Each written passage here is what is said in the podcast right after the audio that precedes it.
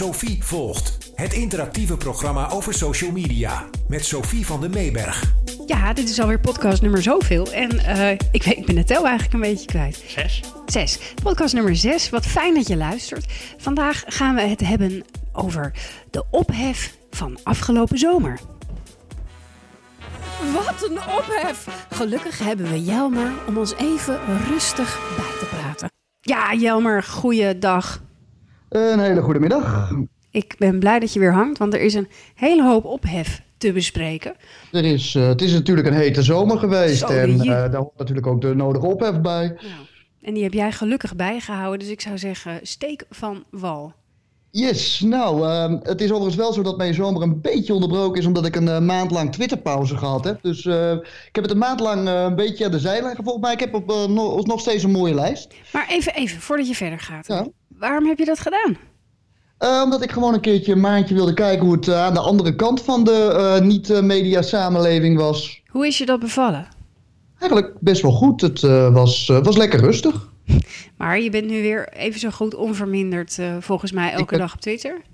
Ik ben nu weer twee maanden gewoon eh, lekker aan het rellen op Twitter. Dus eh, het, is, het is er nog weer gewoon. Dus die maand ont, ja, onthef in plaats van ophef, die heeft jou eigenlijk jouw gedrag niet veranderd, of wel?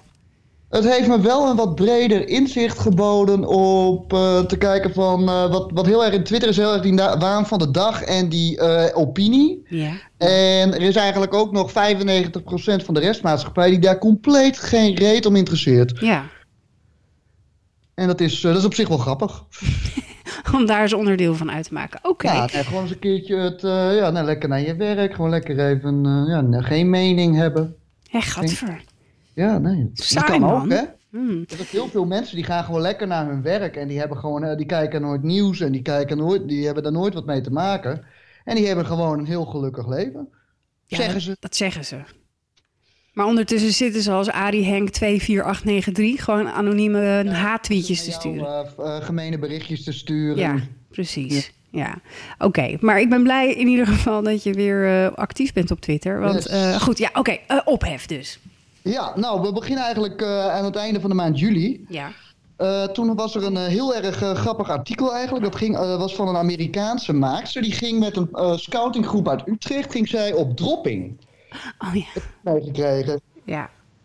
Ik zal even de kop voorlezen.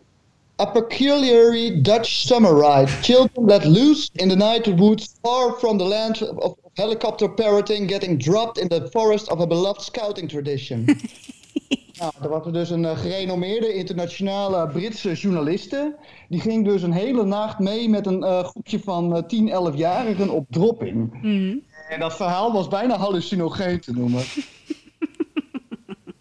dat dus die kinderen, eh, ja, die hadden dus op elk moment eh, ontvoerd kunnen worden of vermoord door een, eh, ja, door een seriemoordenaar. En eh, ja, dat hebben we natuurlijk in Nederland eh, natuurlijk niet goed bekeken. Nee, nee, we zijn echt best wel ontaarde ouders allemaal dat we onze kinderen op dropping sturen. Ja, het, is eh, in elke, elke bosje schuilt een seriemoordenaar natuurlijk. Minstens. En eh, ja, we zijn onze kinderen ook liever kwijt dan rijk. Ook, ik bedoel, dat- zwaar. jij, jij, bent, jij bent moeder, ik Ja. bedoel, laat je kinderen toch ook af en toe drie maanden naar Nou ja, het bos in? Ik probeer het regelmatig, dan drop ik ze weer ergens, maar ze komen altijd terug. Oh, dat is vervelend. Ja, dan moet je uh, proberen eens een waddeneiland. Maar dat is heftig opgepikt hè, door de Amerikaanse pers ook, volgens mij. Ja, dat was dus inderdaad. eh nou, je hebt dus eh, sowieso eh, van die artikelen die dan scoren over landen met hun gekke tradities. En nu was Nederland een keer aan de beurt. Ja. Zo van, dit doen Nederlanders, is heel normaal aan de orde van de dag. Terwijl die Amerikanen ook helemaal niet beseffen dat elk bos hier eigenlijk een veredeld stadspark is. Maar Ja, precies. Er is geen bos waar je niet 10 minuten kan lopen en dan alweer auto's hoort, volgens mij. Dus eh, nee, het was een beetje overdreven, maar het was ook op een hele, eh, ja, alsof ze een reisjournalist eh, aan het uithangen was opgeschreven. er was dan ook een afvaller en die moest dan opgehaald worden. Maar uiteindelijk ging de groep toch samen door om het einde te halen. Het was, echt hilarisch. Ik, heb, ik herinner me ineens, sorry hoor, ik moet het even delen. Ik zat in de eerste klas van het gymnasium. Ik denk dat dat 1992 was. En ehm, wij werden uiteraard ook gedropt tijdens de kamp dat we hadden. En een van onze leraren die zat met een eng masker in een auto om eh, ons te laten schrikken. Want dat gebeurt tijdens een dropping, toch? Ja, erbij. En er waren twee meisjes die liepen met z'n tweeën. En die waren zo geschrokken daarvan dat ze bij het eerste beste huis hebben aangebeld midden in de nacht en de politie hebben gebeld. dus onze leraar moest zich verantwoorden tegenover oma agent wat hij daar deed in het midden van een nacht met een masker in zijn auto. Nou ja, ik vind dus Amerikanen dat dat, eh, dat dat eigenlijk vaker zou moeten gebeuren. ja. Op zich zijn we ook een best wel een raar volk, Nederlanders hoor. Dat eh, ja, eens. zul je mij ook nooit horen ontkennen. Nee. Maar goed, wat hadden we nog meer deze zomer? Wat hadden we nog meer? Nou, we hadden natuurlijk, eh, dat was eigenlijk een beetje een ophef die een beetje doorsudderde de hele zomer. Dat was ex-VVD-Kamerlid Wiebren Haga. Ja. Nou ja, dat was eigenlijk weer van alles. Dat was eigenlijk, eh, ja, de, eh, eigenlijk de eh, huisbaas from hell. Mhm. En hij is het Tweede Kamerlid. En, nou ja, er waren dus, en hij zat nog dronken achter het stuur. En er waren al schandaal achter schandaal. Nou, en eind september waren ze eindelijk een keer beu met die man.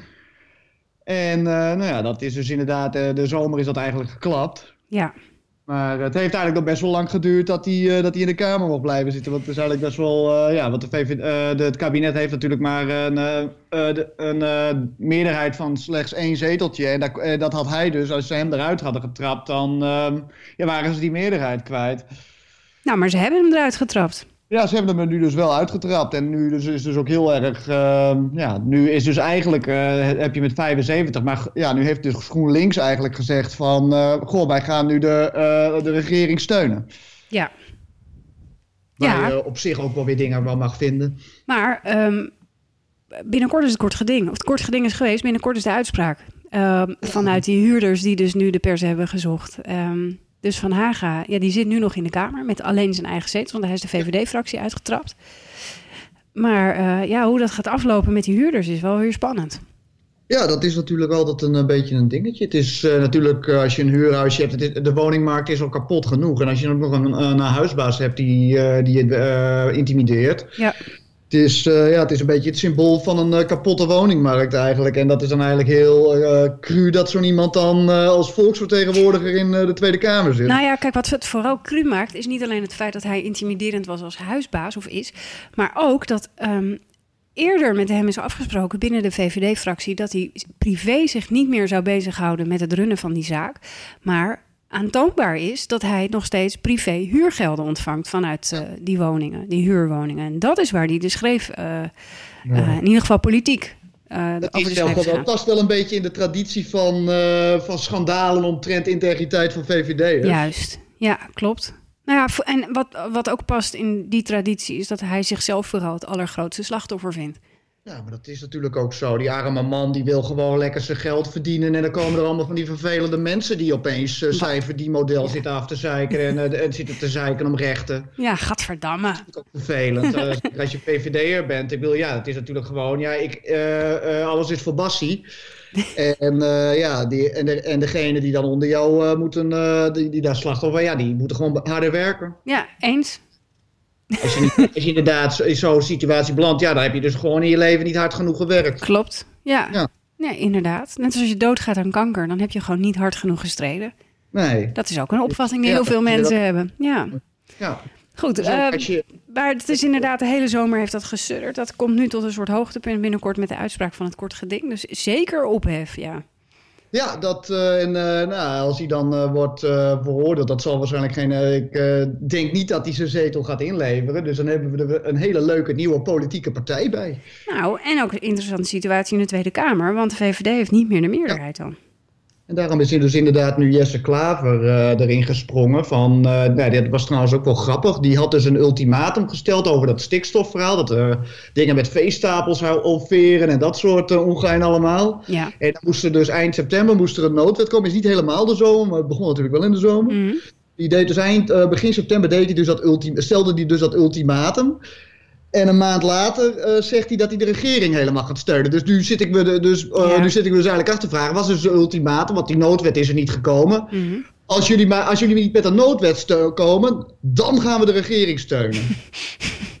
ja, maar die kies ziet natuurlijk ook uh, een nieuwe situatie ontstaan. Waarbij die misschien... Is, nou ja, het, is, het is politiek opportunisme op zijn best. Ja, enorm. Goed, wat hebben we nog meer? Nou, we hebben natuurlijk een uh, zomer gehad en uh, deze zomer die, uh, gaat de geschiedenisboeken in als de zomer die de warmste dag ooit had. Dat is natuurlijk ophef van zichzelf. Wanneer, en, wanneer was dat ook alweer, jammer? Hier in, hier in Enschede tikte de temperatuur een, een stunning 40,7 graden aan. Jee. Ik heb de hele dag lekker aan een recreatieplas gezeten. Want het was echt heel erg heet. Ik kan me het al bijna niet meer herinneren. Maar wanneer was dat ook alweer? Dat was, uh, ik had het even opgezocht, dat was 25 en 26 juli. Oh ja. En uh, nou ja, dat gaat natuurlijk de boeken als de warmste week ooit. Het was, uh, nou ja, we hebben wel natuurlijk wel eens 30, 30 graden, maken we eigenlijk elk jaar wel een keer mee. Maar 40 graden, dat is ja, ja. dat is gewoon van een hele andere orde. En dat was bij mij thuis ook. Het, uh, het was 30 graden in mijn huis. En ik moest zelfs mijn, mijn ik heb dan een aquarium. En mijn vissen hadden geen zuurstof meer. Ach. Omdat het te warm was.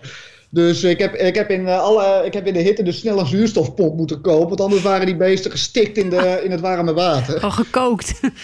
Nou, niet gekookt, maar als je dus warme water krijgt, dan heeft zo'n heeft zo'n bak minder zuurstof. Ja. En uh, vissen hebben natuurlijk wel gewoon zuurstof nodig. Ja, tuurlijk. En dat is er dan niet. Dus die, dingen, die beesten zaten allemaal aan de oppervlakte te happen. Ah. Maar uiteindelijk uh, zuurstofpompje erin, twee uurtjes later en het was weer, uh, het was weer gewoon van ouds. En uh, toen die bubbeltjes ook gingen, want het is eigenlijk gewoon een bellenblaasmachine, zonder, zonder zeep. Dus zodra, dat, zodra dat ding ook begon te spuwen, toen die vissen meteen in een rotvaart naar die bellen toe. Frisse lucht. Heb je dit gefilmd? Ik vind het Nee, wel dat niet. Nee, jammer nee. eigenlijk. Oké. Uh, nou ja, en wat dus uh, daaraan uh, aan, gekoppeld was, was dus inderdaad de klimaatdiscussie. Ja. Want warme dagen zorgen natuurlijk voor verhitte discussies over, ja, is dit een incident, is dit een gevolg van de klimaatsverandering? Mm -hmm. En dus betekent dat dat je hele sociale media een paar dagen lang wordt gestrooid met uh, aan de ene zijde meteorologen die zeggen dat, uh, ja, dat, dat dit dus inderdaad door de opwarming van de aarde komt. Ja. En aan de andere kant allemaal realisten die allerlei grafieken overal vandaan toveren, waar vandaan weet je nooit, die dat uh, enorm gaan ontkennen. Ja, en, en dan heb je ook nog Robert Jensen natuurlijk. En dan heb je ook nog Robert Jensen, maar dat is natuurlijk weer van een hele andere, dat is gewoon een, ja... Idioot. Ja, dat... ehm, wat moeten we ervan zeggen? Het is een soort van Nederlandse Alex Jones aan het worden, volgens mij. Dat, uh... Het is vreselijk. Maar volgens Dat, mij moeten we een keer de hele uh, uitzending wijden aan Robert Jensen. Die man die, Ja, die gooit zoveel rare dingen in de wereld op Twitter. Dat is bizar. Ik, eh, maar ik heb, ik, ben ook het, ik heb ook het vermoeden dat zijn eh, podcast als eh, door de CIA wordt gebruikt als de martelmethode. dat, eh, dat dus die verdachten, die krijgen dan de podcast van Robert Jensen te horen. En eh, ja, om ze dus te laten bekennen. En het schijnt, schijnt effectiever te zijn dan waterboarding. Ah, dat vind ik eigenlijk ook. Eigenlijk vind ik hem heel zielig, die man. Die moet echt een kutleven hebben. Anders doe je niet Oh, Ja, zo. het, is, het is gewoon een rolletje, joh. Het is, eh, hij gaat in een bepaalde... ehm, er is een bepaalde behoefte binnen de maatschappij op boze geluiden. Ja. Die boze geluiden, die geeft hij een, ja, een stem. En wat voor stem? En eh, dan kunnen al die mensen, die kunnen daar dan lekker naar kijken. En dan verdient hij lekker wat geld. Oké. Het is heel cynisch, maar het is gewoon... eh, ja, ik eh, vind het een beetje sneu. Maar goed, het is oké. gewoon- ja, het is een typetje. Oké, dat was de warmste dag van het jaar. Yes, nou dan gaan we even kijken wat we nog meer hadden. Want toen hadden we dus inderdaad de maand augustus. Maar op de valreep van augustus... Mhm. Was ook eigenlijk de reden dat ik het eigenlijk wel best vond dat het eventjes klaar was met, eh, met, mijn, eh, met mijn Twitter. Maar toen kwamen er dus twee dingen bij die eigenlijk altijd goed zijn voor ophef. Ja. Dat zijn eh, islamofobie en homofobie. Oh, Dat zijn ja, altijd hele dankbare onderwerpen voor heel veel gedoe. ja. Wat we namelijk per 1 augustus in Nederland hebben is het zogenaamde boerkaverbod. Oh god, ja. En wat er dus toen eh, ja, gebeurde, eh, het AD kwam met een artikel waarin dus eigenlijk eh, met een infographic werd gezegd van nou dit mag niet meer en dit mag je doen als je het ziet. En dat werd door, ja, door links Nederland eigenlijk gezien als een soort van, ja, een soort van NSB-achtige taferelen. Ja. Waar dan weer de eh, eh, uiterst rechterflank op reageerde door eh, ja, die boerkadraagsters ook fysiek te belagen en uit te schelden. Dus het was, het was erg gezellig begin augustus. Wat vind jij ervan? Ik vind het een lastige. Wat ik wel heb, is dat je het natuurlijk gewoon in je eigen huis... moet je gewoon lekker aandoen wat je wil. Ook al loop je naakt in je eigen huis, dan moet je lekker zelf weten. Maar ik vind aan de andere kant... religieuze vrijheid weegt natuurlijk zwaar. Mhm.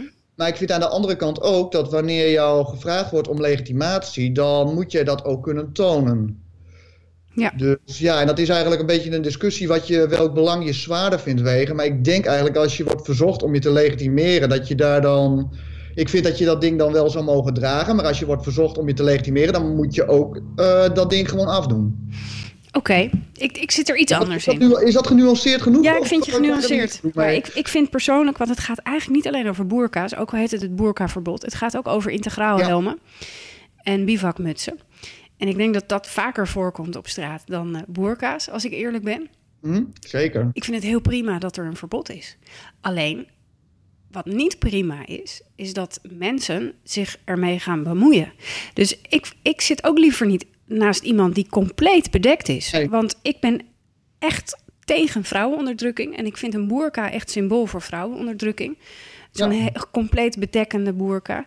En ik vind een hoofddoek, dat moet je ook lekker zelf weten. Dan maak ik, doe lekker zelf wat je wil. Een vrouw met een boerka, weet je, het, het, ik vind het lastig als ik iemand niet kan zien. En of het nou een integraal helm is of een bivakmuts. Want iemand in een bivakmuts in de trein, daar voel je je ook niet prettig bij. Nee, nee, dat is Het gaat me erom dat je je gezicht verbergt. Die, zijn, dat... uh, die, is, die is niks goeds van plan. Nee, nou... Ik bedoel, uh, nee, dat, wat, dat gevoel dat heb ik, een beetje dat, het, ja. met dit onderwerp. Uh, het wel was inderdaad, want dat zei ik zelf eigenlijk ook fout aan het begin dat het is eigenlijk een verbod op die bedekkende kleding. Juist. Dat werd eigenlijk heel erg geframed als Juist, zijn boerkaverbod. boerkaverbod. Nou. Terwijl het dat, ja, dat valt, een boerkaverbod valt daar inderdaad onder, maar ja, de, ook die integraalhelm en die... En het uh, gaat dus niet, want dat is ook even een nuance die we nog even duidelijk denk ik moeten aanbrengen. Het gaat dus niet om het dragen op straat. Het gaat om Nee. openbare ge- gelegenheden, zoals een scholen, bibliotheek, eh, raadhuis en eh, het openbaar vervoer. Maar op straat mag je het gewoon dragen. Is er helemaal niks aan de hand. Dus weet je, het enige waar ik bang voor ben, is dat zo'n verbod geweld in de hand werkt. Omdat Ja, mensen zich geroepen voelen om in, op straat mensen te gaan Ja, die aanspreken. gaan eigen rechter spelen, want die eh, hebben dat dan gezien in het AD van, oh, dat mag ik doen en dan gaan we dat, eh, dan mag ik een burgerarrest plegen, helemaal ja, stoer. ja, En nou ja, de, eh, de wetshandhaving is gelukkig in handen van de politie. En eh, mensen eh, aanmoedigen om een burgerarrest te plegen, dat, eh, ja, dat is denk ik niet precies wat je wil. Ja, maar dat, dat was een van de ophefdingen. Was dat een agent had gezegd dat dat mocht. Maar dat was Ja. fout. Dat is dus niet zo. Je mag Ja, zo- geen burgerarrest eh, uitvoeren hierop. Sociale media blijft natuurlijk altijd lastig. Dat hebben we de vorige aflevering Ja. ook gehad. Met, Ja. dat, eh, met dat, eh, dat verbod op appen achter het. En dat ze bumper van sociale media gekikt hebben. Ja, ja precies. Ja, Op app op de fiets. Ooit van, in Nederland op sociale media. Dus nee, er is wat betreft justitie is er nog genoeg aan de, is er nog genoeg aan de, aan de, ja, aan de evaluatieformulieren toe te voegen. Nou, dat ben ik wel met je eens. Maar goed, eh, dat was dus het, het boerkaverbod. Het heeft een hoop Ja. ophef eh, veroorzaakt. En een hoop discussie ook, die steeds ongenuanceerder werd. Ja, Ja, en dat, eh, werd dus, eh, dat kwam dus, dat boekafverbod werd eigenlijk nog even, dat ging tijdens de Pride, ging dat eigenlijk nog een keer door. Omdat je dus een raadslid van de PvdA hebt, ik ben zijn naam even vergeten. Eh, dat kwam dus omdat ik in augustus dus die sociale media pauze had. Maar toen had je dus een raadslid in Amsterdam die dus in regenboogboerka's bij die Pride aanwezig gingen staan. En zichzelf daar vol trots mee lieten portretteren. jongen, jongen. Terwijl een Pride juist staat voor eh, seksuele diversiteit, eh, Ja. openheid. wees trots op wie je bent. Ja, En als je dat dan gaat rijmen met eh, ja, een, eh, een religie die, eh, nou, zeker de zeer orthodoxe stromingen, die niet heel erg blij zijn met seksuele diversiteit en rechten voor LHBT'ers, is het een vrij opmerkelijk statement. En daar werd er Gewoon zo op sociale media niet al te positief op gereageerd. nee, nee, snap ik. Oké, Hmm. tot zover de gezichtsbedekking. Dan eh, gaan we het even hebben over Grappighaus. Oh, Grapperhaus heeft namelijk een, eh, ja, die heeft een eh, nieuwe vijand gevonden. En dat is drugs. oh ja. Drugs. Ja, dat is heel, heel eng. Drugs is het grote gevaar natuurlijk. Want eh, ja, we hebben natuurlijk de mokromafia. En die, ja, die veroorzaken veel ellende. Je hebt de milieuschade. En ja, wie daar eigenlijk voor, volgens Grapperhaus mede verantwoordelijk voor zijn... dat zijn natuurlijk de individuele gebruikers. Ja, zeker. En de festivals. Want die moesten maar, dat moest maar eens wat minder worden. Ja. ja, maar het was een beetje kip en ei, hè? Ja, nou, en wat het volgens mij ook heel erg sterk is, het is een beetje die war on drugs eh, retoriek die, eh, die, ja, die eh, uit Amerika geïmporteerd is. En ehm, ja, ik weet niet of je daar eh, daadwerkelijk het gebruik mee gaat terugdringen. En ik bedoel, als je jongeren hebt en een overheid zegt van dat mag je niet gebruiken, dan denkt zo'n uh, denk zo'n puber van oh vet, ga ik doen. Nou ja, uh, nou, hij wilde festivals gaan verbieden, omdat er dan geen drugs meer gebruikt zou worden. Maar ik geloof dat dat wel de grootste naïviteit ooit is, zeg maar. Ja. En ik begrijp die war on drugs, begrijp ik ergens ook wel. Als je in het licht van uh, die liquidatie van die advocaat niet zo lang geleden uh, kijkt. En dat is natuurlijk ook heel verschrikkelijk. Maar dat is ja. ook weer een gevolg van die war on drugs. We Klopt. moeten op eigenlijk. Ja, dat, en daar is dus, ja, dat ga je dus niet op van de een op de andere dag veranderen, denk ik. Mm -hmm. Maar er moet op een hele andere manier naar drugs en dat soort stoffen gekeken worden. Nou, zoals in Portugal bijvoorbeeld. Ja, in Portugal, daar wordt, dus, uh, daar wordt dus niet het criminalisatie wordt, uh, wordt eigenlijk centraal gesteld, maar het, um, eigenlijk net als bij, uh, bij sigaretten of bij alcohol het geval is, het is, ja, die mensen die, zijn, die moeten geholpen worden. Ja. En als je die hulpverlening op gang met en mensen dus daadwerkelijk een toekomstperspectief geeft en ze ja, laat afkicken voor niet al te veel geld, mm -hmm dan uh, voorkom je veel meer ellende. Maar het is dus inderdaad, ja, de basis zit gewoon in het feit dat, uh, ja, die, uh, het zit voornamelijk in die cocaïne. Dat, daar gaat gewoon hard, daar gaat miljarden in om. Ja. En zolang je die lui niet op een financiële manier kan pakken, blijven ze het gewoon doen. Ja. Dus je moet eigenlijk ervoor zorgen dat zij op een of andere manier niet meer aan hun geld kunnen komen. En dat kan je inderdaad doen door al hun uh, tegoeden te bevriezen, maar dat gaat je toch nooit lukken. Nee. Of je moet gewoon op een hele andere manier naar dat spul gaan kijken. Ja, ja dat ben ik met je eens. Ja. En dat is inderdaad... wat zijn we het vaak met elkaar eens, Jan. Maar we moeten even iets verzinnen waar we het niet met elkaar over eens zijn. Oh, we uh, even kijken hoor. Nou, ik... Um, bla, bla, oh, ik weet er wel één. Ik weet er wel één waar we het misschien niet ja. over eens zijn. De ophef um, met KLM met uh, borstvoedingsbeleid. Oh, dat uh, was ook in augustus, hè? Ja. Uh, nou, wat het dus is, ik heb daar niet echt, uh, ik heb die niet echt gevonden, dat ik dus in augustus niet echt was. Uh, wat was, um, kan je hem even voor mij inleiden? Ja, er was um, een Amerikaanse passagier, geloof ik dat het een, een Amerikaanse was, ja. die um, had gevraagd online aan KLM voordat ze ging vliegen, wat is eigenlijk jullie borstvoedingsbeleid? En daar heeft de KLM toen op gereageerd met ja, zolang mensen er geen, aanst geen last van, geen aanstoot aan kunnen nemen of geen last van hebben. Uh, u kunt een dekentje van ons krijgen om, zich, om uzelf te bedekken, zodat mensen daar geen last van hebben. En daar werd iedereen nogal boos over. Ja. Um, want uh, weet je, toen zeiden ze ook van ja, als iemand er last van heeft, bied dan dat dekentje aan die persoon aan, zodat hij dat over zijn hoofd kan doen, zodat hij het niet hoeft te zien. Um, dus dat was een, uh, een pittige ophef uh, richting KLM. En dat was in juli, dacht ik, dacht ik is dat geweest. Ja. Uh, nee, ja, oh. nou, ik zie het even niet. Maar um, ja, dat was wel een gedoetje hoor. Het oneens om dat? Nou, ik denk dat jij borstvoeding ook heel walgelijk vindt. 17 juli was het. Hoezo vind ik borstvoeding wel? Ja, nee, is een grapje, jammer. Ik, ik probeer je even uit te dagen. Ze zeggen, KLM zegt, borstvoeding is toegestaan op KLM-vluchten... Um, uh, maar om zeker te zijn dat al onze passagiers van alle achtergronden zich comfortabel voelen aan boord, kunnen we vragen om, uh, aan een moeder om zichzelf te bedekken tijdens het borstvoeden. Um, als andere passagiers daar uh, offended bij zouden zijn. Ja, dat vind ik eigenlijk gewoon dikke onzin. Wat ik, dat vind ik sowieso. Um, dat, uh, dat lijven iets en naaktheid of borsten of wat dan ook iets is om je voor te schamen. Dat is eigenlijk gewoon onzin. Uh, waarom, waarom, waarom, wat is er in hemelsnaam schokkend aan een vrouw die borstvoeding geeft? Als je dat gewoon even uh, puur rationeel bekijkt. Je ziet ja. een, uh, ik bedoel, mannen die lopen massaal in hun zwembroek rond en een vrouw die moet dat allemaal bedekken. Dat is een heel raar cultureel fenomeen en dat is ik, ik kan eigenlijk niet echt voorstellen waarom dat een probleem zou zijn. Uh, ik ook niet, maar het gebeurt. Er zijn mensen die daar wel ja. een probleem mee hebben en die erop worden aangesproken. Dat moeten we naakte lijven allemaal heel erg smerig vinden. En, uh, en ja. uh, lekker de nieuwe preutsheid uitdragen en zo. Precies, ja. Ik las ooit een tweetje van een meisje die zei dat ze werd aangesproken in de trein door een mevrouw. Die zei, ik kan je BH-bandje zien. en dat ze zei van, Oh, zal ik hem dan even uittrekken? dat vond ik prima, zo leuk. Prima tegemoetkoming, toch? Ja, heel goed idee. Maar goed, oké, okay, dus dat was de ophef van nee, KLM. Laat, die borsten lekker vrij, joh. Ja, laat ze lekker wa wapperen. Ik, ja. ik hoef zelf niks mee, maar uh, jullie hebben alle vrijheid. nou, dank je. Goed, wat hadden we nog meer? We hadden een, uh, we hadden een snoek. Een vis. No. Tijdens de warmte in Hogeveen. Ja. Een recreatieplas. En eh, die eh, was een eh, snoek en een meisje van 11. En die snoek had dat meisje gebeten. Stoute snoek. Ja, en toen had ze, een, moest ze een hechting. Het is, het is heel erg. Ja, en wat er toen gebeurde was dat de gemeente ja, in paniek raakte. Want een recreatieplas was niet meer veilig. En wat ze toen wilden gaan doen, was alle vissen in die recreatieplas gaan vangen en ja, naar, de, naar, de, naar, de, naar die naamel sturen. En dat, eh, ja, dat is natuurlijk wel zo dat recreatieplassen, dat, eh, daar moeten natuurlijk geen vissen ook in. Nee, want die horen niet in het water. Nee, die horen niet in het water. Ik bedoel, dan ga je lekker zwemmen en is er opeens een vis. Ja, we- weet je wat ik ook zo lastig vind?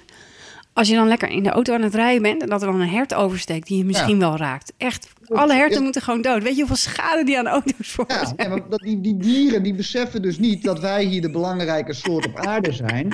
En die zitten dan een beetje ja, in, onze, in ons vaarwater letterlijk. Een beetje, een beetje te, ja, te zeggen van ja, wij zijn er ook nog. Ja, maar ja, als een dier niet ondergeschikt is aan ons, dan moeten ze eigenlijk gewoon Gewoon optieven. dood. Hé, maar is, er nog, is dat echt ook gebeurd uiteindelijk, of niet? Het is uiteindelijk teruggetrokken dus vanwege de ophef. Gelukkig, gelukkig. Gewoon dus, ja, dat sloeg wat de, les die wij hier leren, Jelmer, is dat we ophef moeten blijven maken. Want daar ja, krijgen we dingen mee voor elkaar. Van een, eh, van een, eh, van een zielige, eh, to- iets wat agressieve snoek gered. dat is in Hogeveen. Hoge Dus, fijn. eh, Ja. Ja, fijn. Eh, dus er komt Drenthe een keer aan bod. Dat is toch ook mooi dat we een keer aandacht besteden aan dingen die in Drenthe gebeuren. Heerlijk. Er gebeurt nooit wat in Drenthe. Mhm. Dus, oké, de snoek. Wat hadden we nog? Goed, wat hadden we nog meer? We hadden het, eh, oh ja, de zoon en de man en, eh, van en Femke Halsema zelf natuurlijk. Want dat was ook één groot, eh, ja, één groot soap. Ja, Het nepwapen waarmee de zoon van Femke Halsema werd betrapt op een woonboot in Amsterdam. ja. Toen vervolgens de reactie van Femke Halsema daarop. En als klap op de vuurpijl het interview dat haar partner Robert Oei gaf aan de NRC. Over dat het, eh, ja, dat het dus inderdaad zijn wapen was en dat het helemaal geen nepwapen was, maar een, een antiek eh, exemplaar dat om klaar was gemaakt. Nou, en niet alleen dat. dat En, hij eh, zei dat- wel meer dan dat. Hij zei ook dat hij op dat moment in het buitenland was. Ja, dat hij niet terug wilde. Het was, Ja. Hij probeerde zichzelf echt zo onsympathiek mogelijk uit de verf Nou, te dat brengen. lukte best Dat aardig, vond ik. Dat was hem aardig gelukt. Ja. En, ik bedoel, de Telegraaf speelde hier natuurlijk een hele grote rol in. Met chocoladeletters op de voorkrant.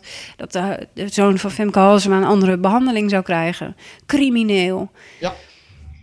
En eh, dat was natuurlijk ook, eh, ja, het is, en dat is eigenlijk ook de reden dat eigenlijk nu alles wat, eh, wat verkeerd gaat in Nederland, dat is de schuld van Femke Halsema. Sowieso, ja, ja, ja. Ja, ik vind het wel heftig. Ik vind het ook een hele grote ontmoediging om ooit burgemeester te, te, te worden. Ik denk echt dat, dat mensen gewoon minder zin hebben om burgemeester te worden door dit soort voorvallen.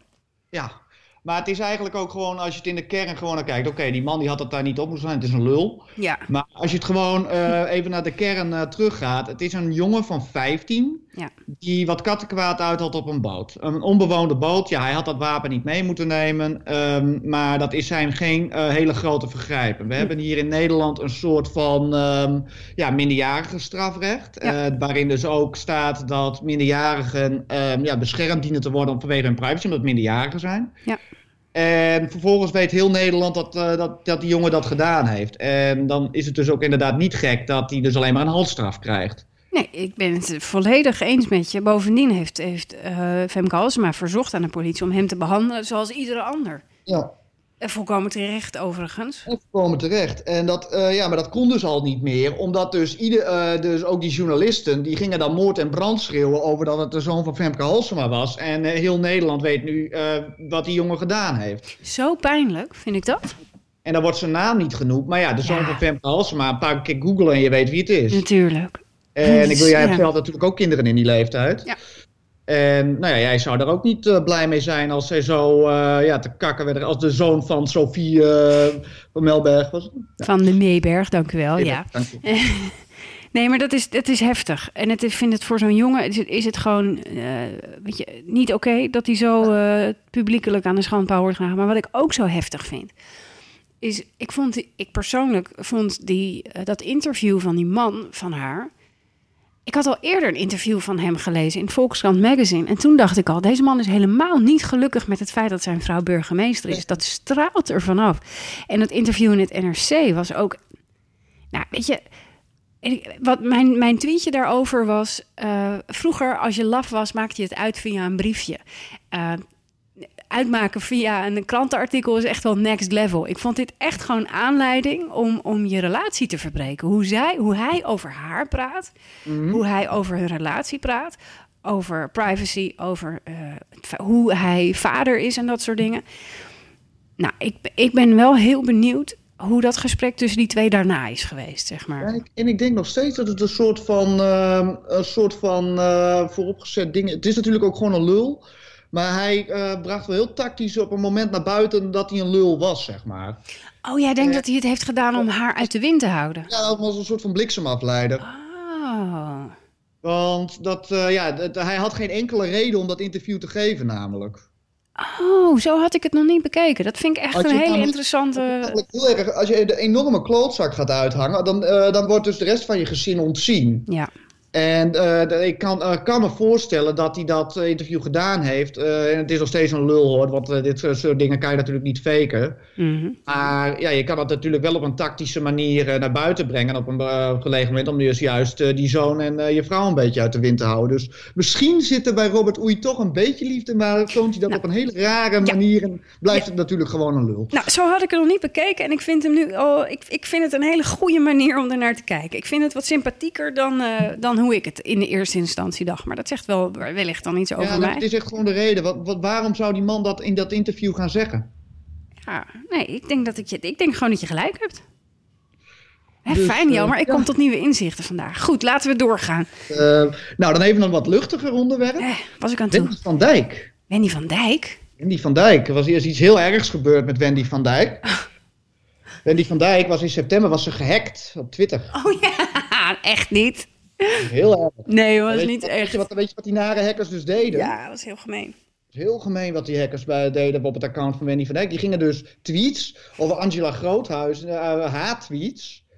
Die gingen dus, dus vanaf het account van Wendy van Dijk gingen ze liken. Ja, want dat doen hackers. Die gaan doen tweetjes hackers, liken. Ja, dat, eh, heb ik, eh, dat schijnt, eh, schijnt heel erg eh, ja, eh, groot ding te zijn. Dat ze dus eh, ja, dan eh, bekende Nederlanders hun account gaan kapen. En dat ze dus gewoon eh, ja, dus, eh, haat proberen te zaaien. Want Wendy van Dijk heeft natuurlijk helemaal niks tegen Angela Groothuis. Nee, maar je moet het even uitleggen, want nu druipt het cynisme er natuurlijk af.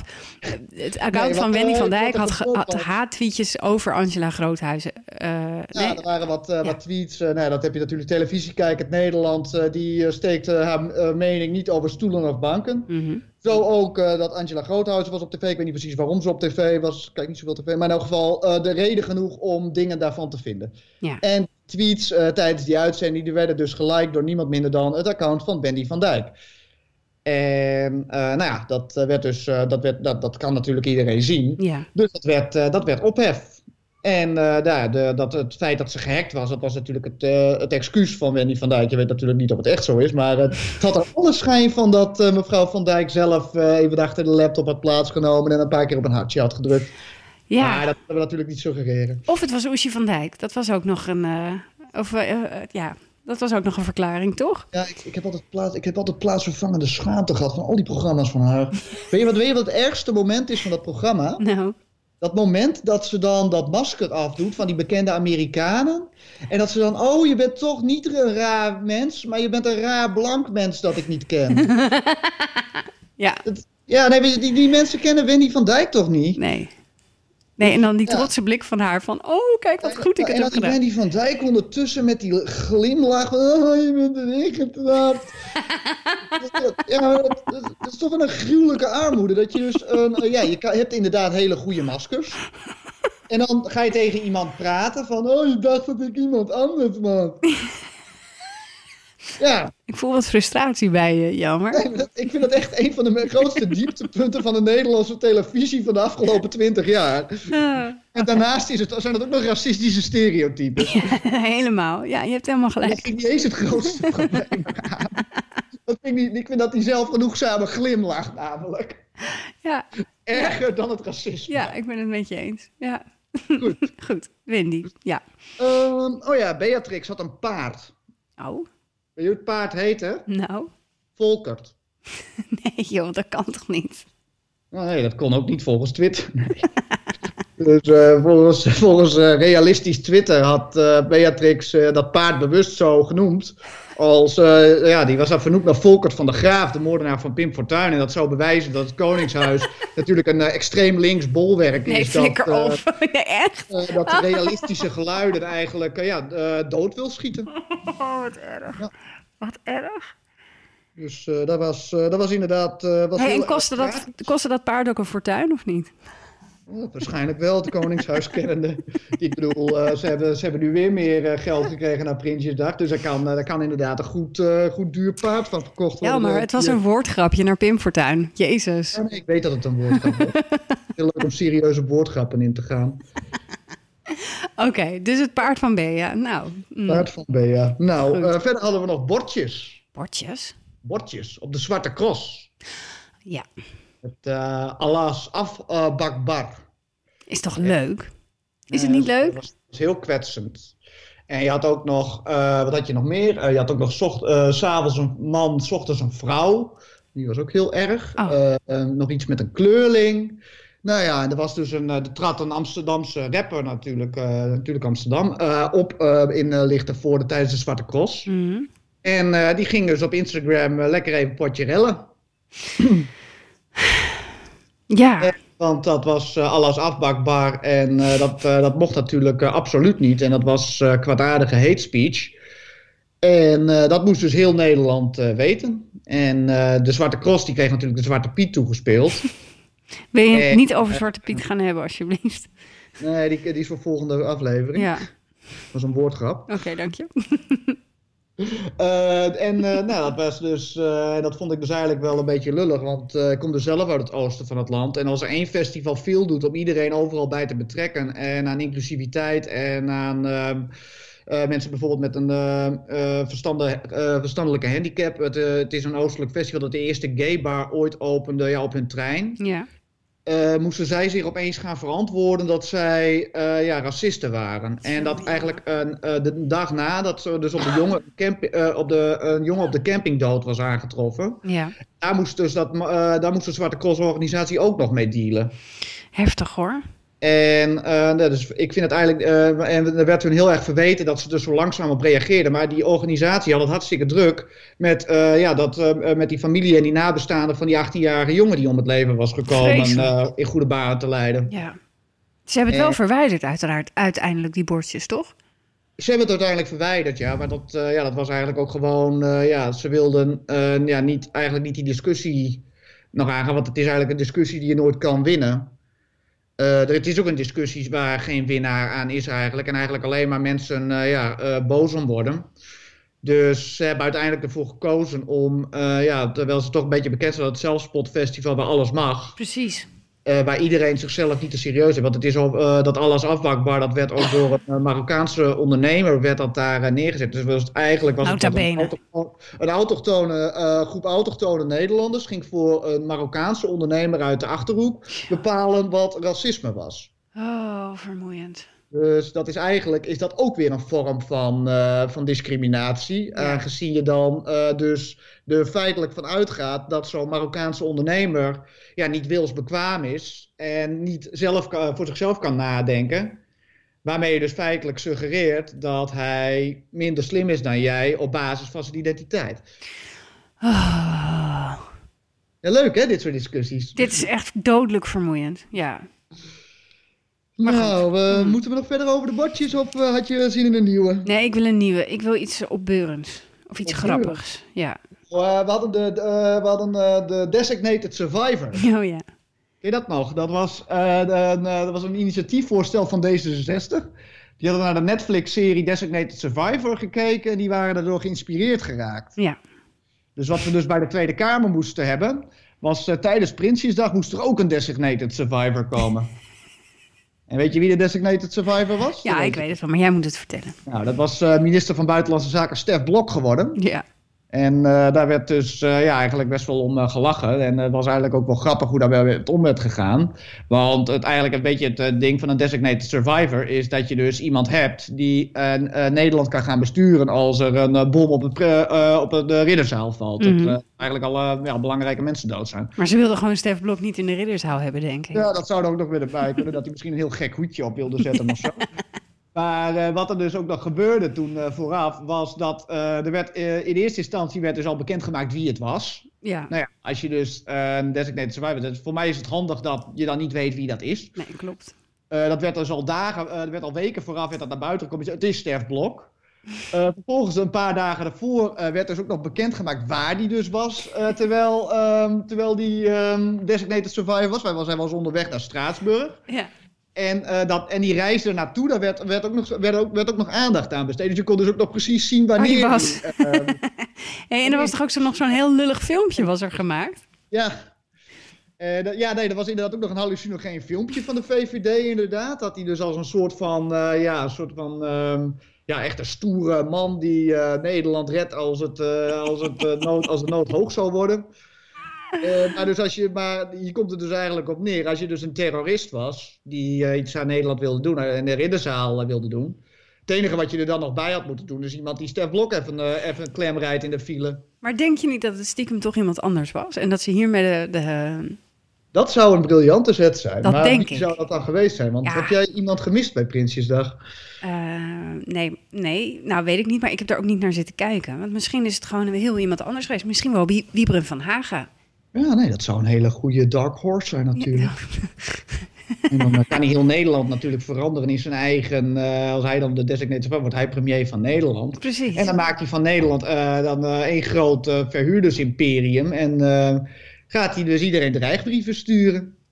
Ook als je een koophuis hebt. ik- Wat allemaal. Dit komt eh, in oktober 2020 op Netflix. Die eh, van Haga. Designated Survivor. Ik vond het trouwens een hele suffe serie. Jij ook, of niet? Ik heb hem niet eens gezien omdat, Ja. ik het, omdat het een hele suffe serie Ja, lijkt. ja, oké.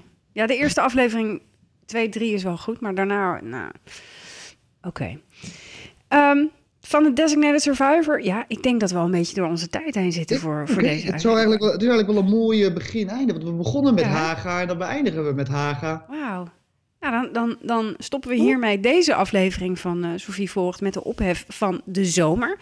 Ehm, ja, ik denk dat we eh, de ophef van de herfst ook gewoon weer met elkaar gaan bespreken Dat over een eh, tijdje. lijkt, me, een, lijkt me een heel goed idee. Dankjewel voor het bijhouden hiervan. Ondanks je maand afwezigheid vind ik dat je het heel goed hebt gedaan. Ja, dat eh, was, eh, was me weer een groot genoegen, Sophie. Hey, en als je nou hebt zitten luisteren deze uitzending en je vond het leuk, geef dan even een hartje. En je kan je ook abonneren hè, op deze eh, dienst, want dan krijg je gewoon een, een, ja, hoe noem je dat? een berichtje als er een nieuwe aflevering staat. Laat me even weten wat je ervan vond.